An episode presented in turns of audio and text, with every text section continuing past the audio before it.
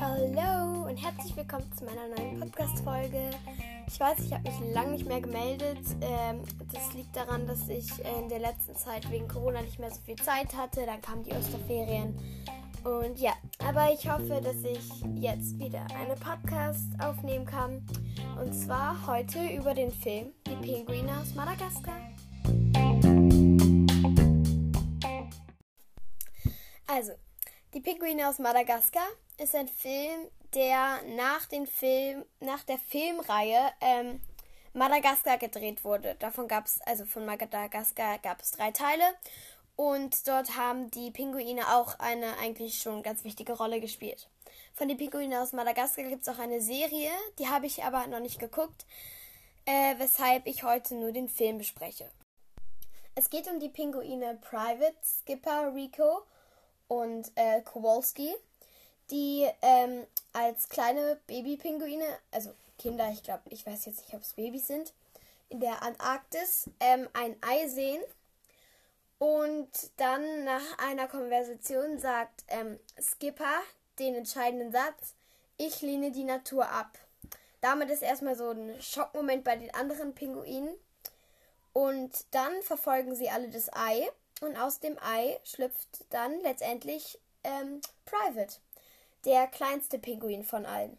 Und so beginnt ein großes Abenteuer. Die Pinguine reisen um die Welt, treten in verschiedenen Zoos aus, sind in verschiedenen Zoos, ähm, kommen wie gesagt auch in der äh, Filmreihe Madagaskar vor.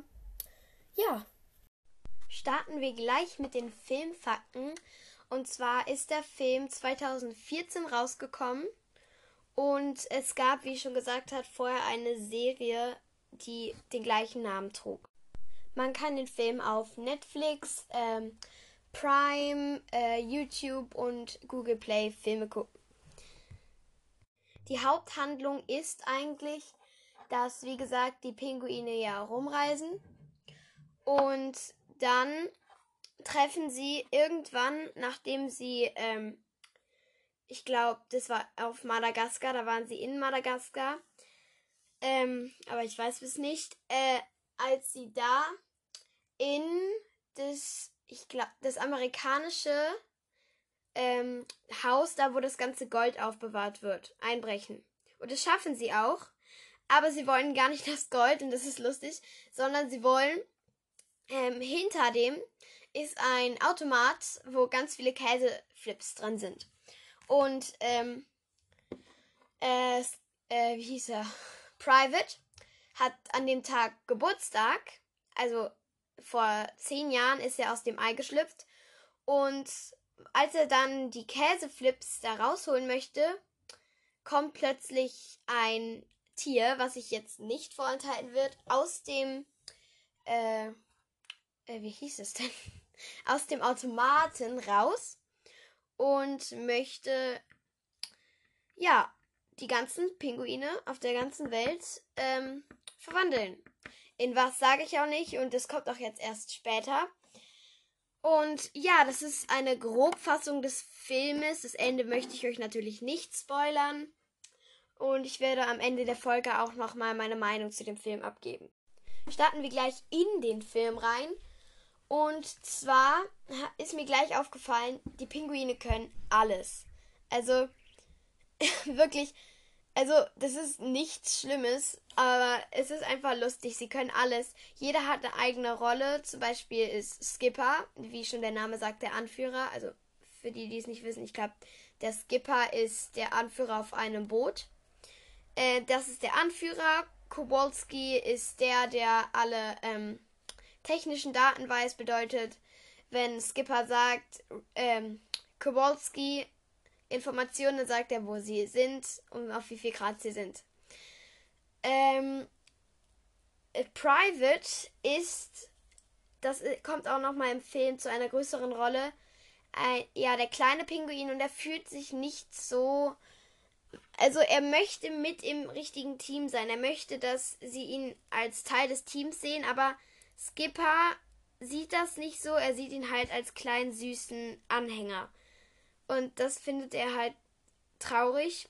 Und Rico, ist meiner Meinung nach der lustigste, denn er kann gefühlt alles essen. Also er verschluckt alles. Wenn sie dann mal ein Dynamit brauchen oder jemand anderes es hat und sie wollen nicht, okay, holt er halt gerne aus dem Bauch raus. Oder wenn sie mal ein Streichholz brauchen, hat er immer. Er hat einfach alles in seinem Bauch drin und das finde ich so lustig. Weshalb ich da gleich auch schon sagen muss, ich glaube, das ist mein Lieblingscharakter in der ganzen Serie. Es ist einfach, er ist lustig, er ist, ähm, er, kann, er spricht eigentlich nicht, er ist einfach nur da. Er hat einfach alles. Es ist einfach so. Ich liebe es einfach. Ja. Weitere Charakter, die in der Serie auch, äh, im Film, sage ich schon Serie, äh, wichtig werden, ist natürlich der gegen böse Charakter, also der Böse. Und zwar ist das ein Tier, was ich jetzt nicht sagen werde. Ach komm, ich kann das sagen. Es ist ein Oktopus.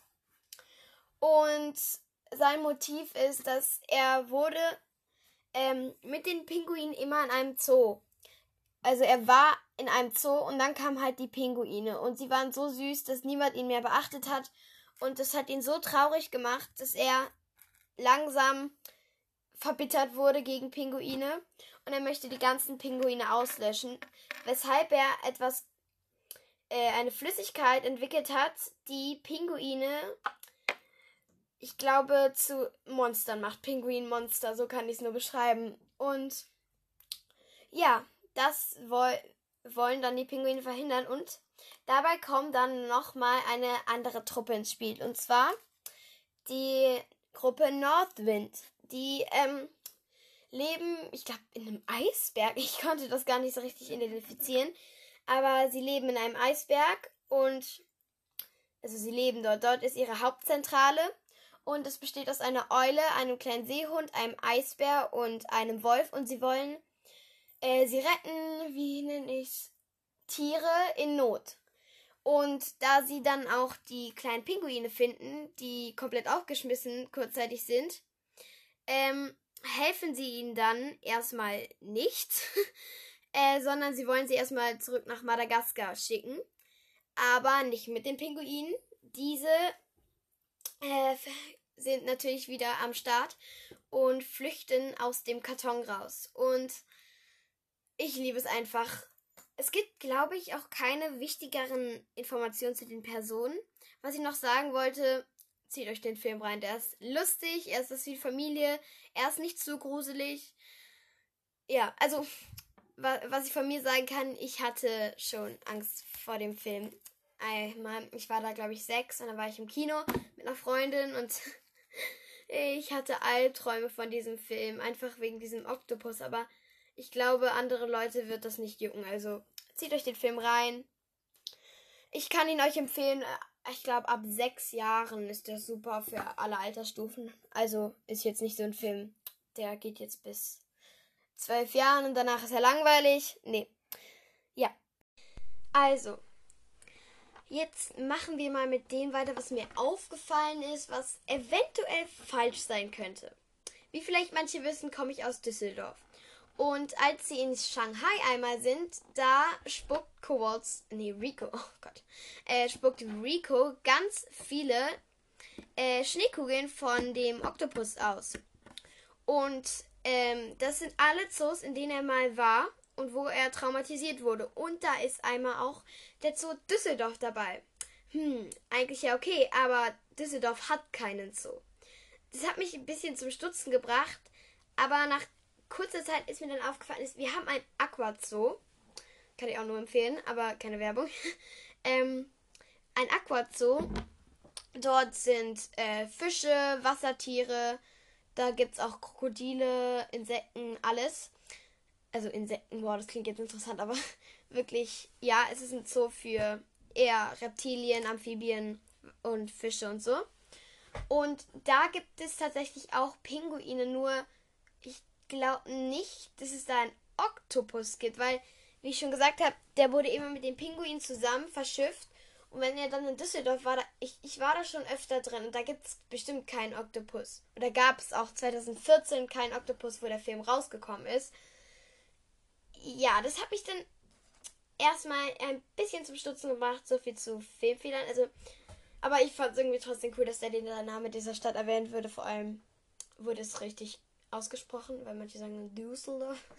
okay, das ist ja auf Deutsch.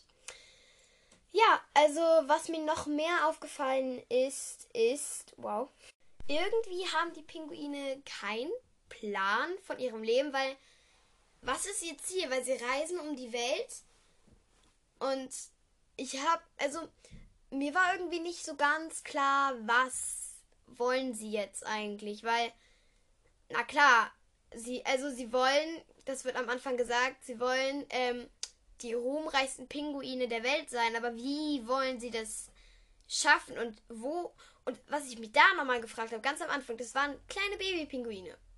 Woher wussten die das einmal das noch, also woher wissen die sowas? Woher können sie für Prozentrechnung anstellen? Woher gibt es sowas wie eine Pinguinschule? Ich habe keine Ahnung. Aber das hat mich ein bisschen verwirrt anfangs. Und an der Stelle würde mich mal interessieren, kennt ihr den Film? Habt ihr den schon gesehen? Ist euch da auch irgendwas aufgefallen, worüber ihr mal reden wolltet? Das könnt ihr mir ruhig äh, über Instagram schreiben. Ich kann euch den Namen äh, verlinken. Außerdem könnt ihr mir hier auf Anchor eine Sprachnachricht schicken. Ja, und mich würde halt wirklich interessieren, kennt ihr diesen Film? Also er ist, glaube ich, gar nicht so unbekannt. Ich habe den einmal im Kino gesehen und danach mit meinen Eltern, also mit meinen Eltern, mit meiner Familie. Und ja, wie hat euch der Film gefallen? Mir hat der Film persönlich sehr toll gefallen. Es gab natürlich diese ein, ein paar Sachen, die ich schon angesprochen hatte mit diesen Logikfehlern, aber ich meine, wer scher wen Scherz aus Berlin, ob es in Düsseldorf einen Zoo gibt oder wen Scherz in Köln oder so. Und ähm, was ich dazu sagen muss, was bei mir einen Bonuspunkt eingebracht hat, ich liebe Pinguine. Sie gehören zu meinen zwei Lieblingstieren und ich meine, wie schon ähm, äh, Private repräsentiert, die sind super süß. Sie sind einfach knuffig, aber sie können auch was. Es sind also sie können was aushalten. Ich habe schon mehrere Dokus über Pinguine gesehen, was die im Winter durchmachen. Das ist uff. Also ich meine, um euch ein bisschen was dazu äh, zu erklären. Pinguine sind leben in der Antarktis. Wow. Und ähm, die immer im Frühling in der, während der Paarungszeit pilgern die alle zu einem bestimmten Ort und da kommen ganz viele Pinguinkolonien zusammen.